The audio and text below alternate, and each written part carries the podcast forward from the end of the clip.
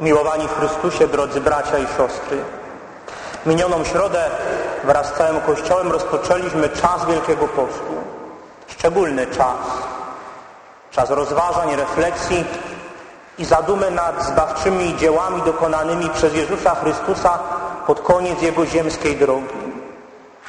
Jezus dokonał wielu dzieł, wielu cudów, wielu znaków, wypowiedział wiele słów. Lecz pośród nich było jedno dzieło i jeden znak, szczególny i wyjątkowy. Znak i dzieło, które wzniosło się ponad inne i stało się podsumowaniem tych wszystkich. Było to dzieło, był to znak krzyża. Bracia i siostry, refleksja nad krzyżem i męką Chrystusa powinna wciąż towarzyszyć naszemu życiu, jeśli ma to być życie chrześcijanina. Zauważmy, moi drodzy, jak dzisiaj wielu ludzi próbuje zrozumieć i próbuje wytłumaczyć sobie Chrystusa jako wzniosłego nauczyciela, mądrego organizatora, założyciela nowej religii, proroka. Wielu próbuje zrozumieć Chrystusa na różne sposoby, ale bez krzyża. Musimy, moi drodzy, wiedzieć, że jeżeli nie wgłębimy się w mękę i, krzyż Chrystusa, niewiele zrozumiemy Jego samego. Rozważanie męki pańskiej, moi drodzy, ukazuje naszą niezwykłą godność i nadprzyrodzoną wartość. Jak pisze święty Piotr Apostoł w jednym ze swoich listów, zostaliśmy wykupieni nie czymś przemijającym srebrem czy złotem, ale drogocenną krwią Chrystusa. To rozważanie pozwala nam również lepiej ocenić ogrom miłości Bożej, ogrom miłości Boga do człowieka, do każdego z nas i godniej na tę miłość nam odpowiedzieć. A odpowiedź, moi drodzy, to nasze czyny, to nasza miłość do Boga i do drugiego człowieka, do naszych bliźnich, która jakże często przecież wyraża się w bezinteresownej służbie. Moi drodzy, wchodząc zatem w tajemnicę męki Zbawiciela, naszym przewodnikiem w tym roku, w tym czasie rozważań będzie ewangelista Mateusz. Napisał on swoją Ewangelię dla Żydów. Chciał ukazać Jezusa Chrystusa jako obiecanego Mesjasza, jako tego, którego zapowiadali prorocy, jako nowego Mojżesza i wielkiego prawodawcę. Pisząc swoją Ewangelię, święty Mateusz ukazał pośrednio jakby dramat zamkniętych serc. Święty Mateusz ukazał Żydom, że ich serca, mimo wielu znaków i cudów, które widzieli, pozostały zamknięte przed Zbawicielem. Oni zamknęli swoje serca, ale czy my, ale czy my chcemy także zamykać nasze? Spróbujmy, moi drodzy, zastanowić się w tym rozważaniu, dlaczego tak trudno dzisiejszemu człowiekowi, pewnie każdemu z nas, dlaczego tak trudno dzisiaj odpowiedzieć nam na miłość Chrystusa. Moi drodzy, przecież tyle razy słyszeliśmy i to od naszych najmłodszych lat, że Chrystus umiera dla nas, że Chrystus umiera za nas, a jednak Jego męka jakby nie docierała do nas w całej prawdzie. Albo może sami sobie na to nie pozwalamy, aby nie zobaczyć siebie ze swoimi słabościami, grzechami czy wadami. A jedna droga siostro, drogi bracie, nie wolno zrezygnować z tego całego bogactwa, jakie niesie ze sobą męka naszego Pana i Zbawiciela. Aby jeszcze lepiej zrozumieć wszystkie, wszystko to, co wydarzyło się w tych ostatnich dniach ziemskiego życia Zbawiciela, na tych drogach naszych pasyjnych rozważań spotkamy tych, którzy właśnie wtedy widzieli się z Jezusem, którzy towarzyszyli Mu lub spotkali Go w tych ostatnich ziemskich godzinach Jego życia. Moi drodzy, jakiś czas temu na mój elektroniczny adres, do mojej elektronicznej poczty trafiła przedziwna wiadomość, myślę, że już nie pamiętam dokładnie, wygenerowana przez jakiś ewangelizacyjny portal. O tyle dziwna, że może była wiadomością czy autobiografią o charakterze krótkiego listu. Tak w nim było napisane. Drogi księże, męczę się, nawet nie wiesz jak bardzo. Od dwóch tysięcy lat ludzie niczego nie pamiętają, jak tylko to, że to ja jestem zdrajcą. Nie mówię o niczym innym, tylko o Judaszu zdrajcy. Czuję się tak, jakby to było moje nazwisko, moje drugie imię. Czy wiesz, jak to jest żyć z przyszytą etykietą? Już nigdy nie będzie inaczej. Mało kto chce mnie zrozumieć. Mało kto chce się uczyć na moim przykładzie. Ja wiem, jak boli zdrada. Ja wiem, jak to być zdrajcą, a tak mało ludzi woli wciąż uczyć się na własnych błędach. Czy ja, Judasz, miałem sumienie? Czy człowiek, który ma sumienie, mógłby wydać na śmierć niewinnego człowieka? O tak, miałem sumienie i to piękne sumienie. Sumienie formowane przy Jezusie z Nazaretu. Miałem sumienie, nad którym nauczyciel pracował przez trzy lata, odkąd mnie wybrał. I nawet nie wiem, dlaczego mnie wybrał, dlaczego chciał, abym to właśnie ja był apostołem. Może dlatego, aby mnie zachować od tego, co miało się stać. Może chciał mnie ocalić. Może już wtedy wiedział, a mimo to nie zniechęcił się. Nie wiem. Dzisiaj już za późno, aby go o to spytać. Miał mnie przy sobie, ja go miałem przy sobie, a jednak szatan znalazł drogę, aby zawładnąć moim sercem. To było w Jerozolimie. Już od dłuższego czasu czułem, że nudzi mnie bycie apostołem. Spodziewałem się czegoś innego. Jakiegoś stanowiska, zaszczytów, godności. Może żeby grom z jasnego nieba zmienił zupełnie moje życie. A tu przeciągająca się rzeczywistość, która zaczęła mnie nudzić. Te same słowa, te same gesty, ci sami ludzie. Nie słuchałem już jego nauk tak jak na początku. Nie sprawiały już na mnie żadnego wrażenia. Czasem nawet wstydziłem się swojego apostolstwa. Coraz bardziej nic mi to nie dawało. Wszystko stało się takie letnie. Ale zaklinam się na Boga Najwyższego. Nie chciałem zdradzić. To było niedaleko świątyni. Usłyszałem, jak arcykapłani zastanawiali się, jak go pojmać. Nie mieli do niego żadnego dojścia. Nie wiem, jak się to stało, nie wiem, co mnie podkusiło, ale zapytałem ich, co chcecie mi dać, a ja go wam wydam. Umówiliśmy się na 30 srebrników. Mało utargowałem, ale czy w zakładach między człowiekiem a szatanem wy współcześni ludzie też nie sprzedajecie Boga za śmiesznie małą cenę? Gdybym mógł powiedzieć wszystkim ludziom, zastanów się człowieku nad sumieniem, nad swoim sumieniem i, za, i nad cennikiem, za ile i za co handlujesz Bogiem. Bo największy dramat w życiu każdego człowieka zaczyna się wtedy, gdy nawet sobie tego nie uświadamiając, zamykasz się na działanie łaski Boga. I proszę powiedz im księże, tak powiedz ludziom, bo już nawet moja historia nie jest dla nich straszna. Jeszcze ten podpis.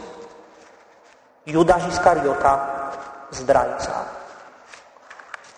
Drodzy bracia i siostry, w tym naszym pierwszym pasyjnym rozważaniu spotykamy na naszej drodze jednego z apostołów, Judasza. Na kartach Ewangelii Judasz był człowiekiem, który okazał się, wydaje się, pusty w środku i zamknięty na łaskę Bożą. Nawet mimo tego, że tak blisko był Chrystusa, że widział tyle cudów, widział tyle znaków. Chyba nie ma żadnego wierzącego człowieka, może także nawet nikogo pośród nas, kto nie potępiłby Judasza za jego podstępny czyn. Na pewno myślę sobie, że wiele motywów musiało kłębić się w jego sercu, aż w końcu zaowocowały one zdradą swojego nauczyciela. Wszyscy ewangeliści, moi drodzy, podają, że Judasz sprzedał Jezusa. Już od dwóch tysięcy lat, które dzielą nas od śmierci Jezusa, od tych wydarzeń, wciąż powraca to rzucone przez Judasza pytanie, co chcecie mi dać, a ja go wam wydam. Drodzy bracia i siostry, pytanie, które będzie zawsze powracało, zawsze będzie rozdzierało ciszę naszych serc. Bo to przecież ktoś z ludzi za 30 srebrników sprzedał Boga. To mała suma, to prawda, jaką Judasz zarobił na tej transakcji. to mały interes jak za wydanie kogoś, kto bezinteresowną miłością kochał każdego człowieka. Właśnie, moi drodzy, te 30 srebrników zapisały się już na zawsze w historii ludzkości. Ile razy spoglądamy na nie, ogarnia nas przerażenie. Judasz bowiem przez trzy lata, moi drodzy, przez trzy lata był tak blisko Jezusa, swojego mistrza, nauczyciela, a mimo to cały czas pozostał zamknięty na Jego miłość. Jego serce ani raz nie odpowiedziało na miłość Zbawiciela. Ale co ciekawe, Judasz nie zamknął się na pieniądze. To one miały największy wpływ, największą wartość w jego życiu. Pewnie warto było być apostołem, bo jako opiekun wspólnej kasy mógł potajemnie wykradać to, co do niej składano. Chciwość, moi drodzy, potrafi zabić życie w człowieku. Chciwość potrafi skutecznie zamknąć na miłość Boga i na miłość drugiego człowieka, nawet tego najbardziej bliskiego naszemu sercu. W człowieku, moi drodzy, który, tak jak Judasz, wypełniony jest tylko chciwością, tam nie ma miejsca ani na miłość, czy jakiekolwiek inne ludzkie uczucia. Liczy się przede wszystkim mieć i mieć i jeszcze więcej mieć. Taki człowiek jest bardzo biedny, bo nie może zobaczyć swojej nędzy. Taki człowiek nie potrafi przed Bogiem stanąć w prawdzie, zawsze będzie coś ukrywał, oszukiwał. I w końcu Judasz posunął się jeszcze dalej. W wieczorniku, gdy Jezus mówi, jeden z was mnie zdradzi, Judasz, który już wiedział w jaki sposób i za ile wyda Jezusa i był na to przygotowany, pyta, czy może ja, Panie? Droga siostro, drogi bracie, gdzie kończy się szczyt ludzkiego cynizmu, ludzkiej bezczelności? No może właśnie w tym pytaniu Judasza. Czy może ja, Panie? Moi drodzy, myślę sobie, że w tej chwili Judasz potrzebował tylko jednego. Paził nógi Jezusa i błagać o przebaczenie. Nie było jeszcze za późno. Mógł wszystko zmienić, mógł zacząć od nowa. Skoro Jezus przebaczał tyle grzechów, skoro Jezus przebaczył i przebacza każdy grzech, czy ograniczyłby swoją łaskę do Judasza, do jego przypadku, do jego zdrady, gdyby tylko Judasz poprosił? Na pewno nie. A skąd ta pewność? Przyjrzyjmy się, moi drodzy, co było dalej. Po skończonej wieczerzy wiemy, że Jezus wraz z uczniami, już bez Judasza, udał się do ogrodu Getsemani, do ogrodu oliwnego. Tam ma miejsce bardzo osobliwe spotkanie. Bezbronny Jezus, przerażeni uczniowie i naprzeciw Niego gromada łotrów, na czele której stoi dawny uczeń, Judasz Iskariota. Jedno, moi drodzy, z najdziwniejszych słów, jakie możemy znaleźć na kartach Pisma Świętego, tak trudno je zrozumieć nawet dzisiaj. Chrystus spokojnie pyta tego, który zdradził. Przyjacielu, po coś przyszedł. Moi drodzy, Chrystus nadal wierzył w Judasza, dał mu kolejną szansę.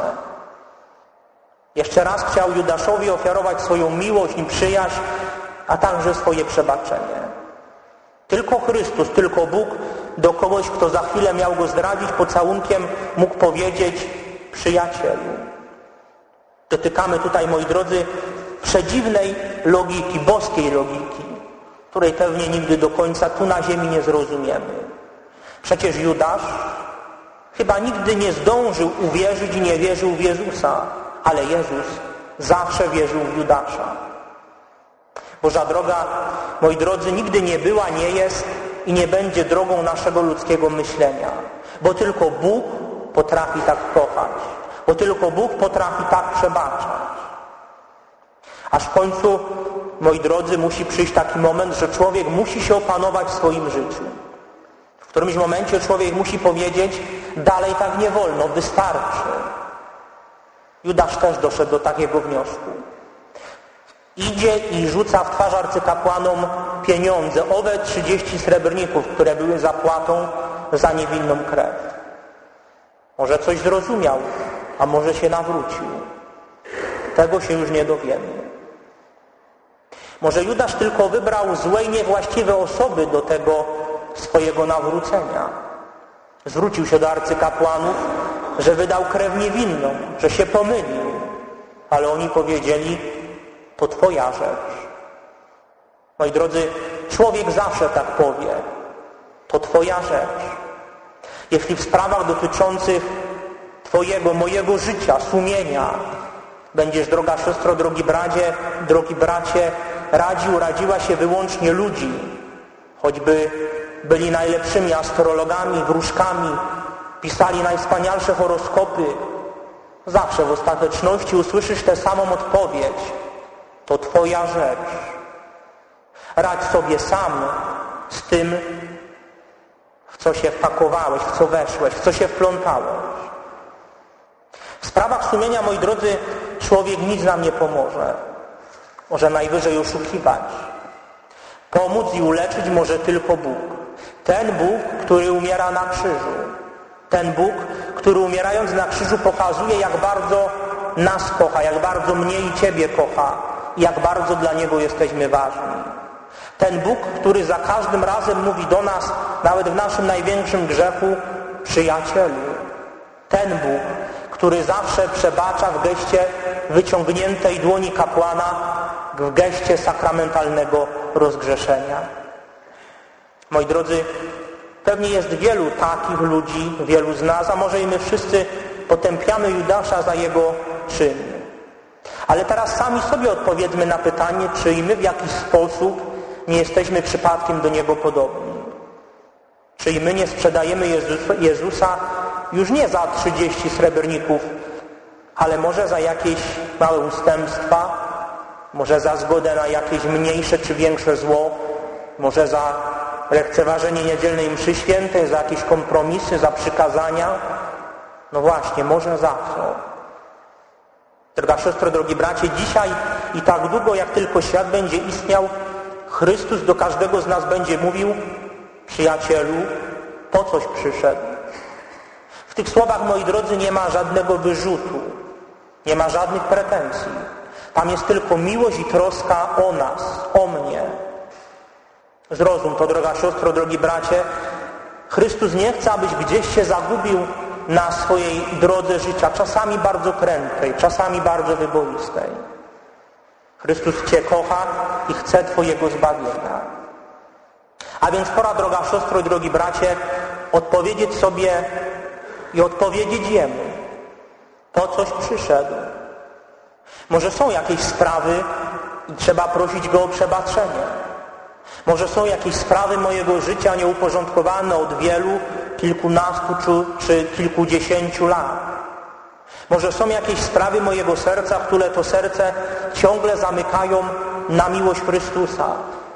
Bo może trudno podać swoją rękę komuś, na kogo się obraziło wiele lat temu.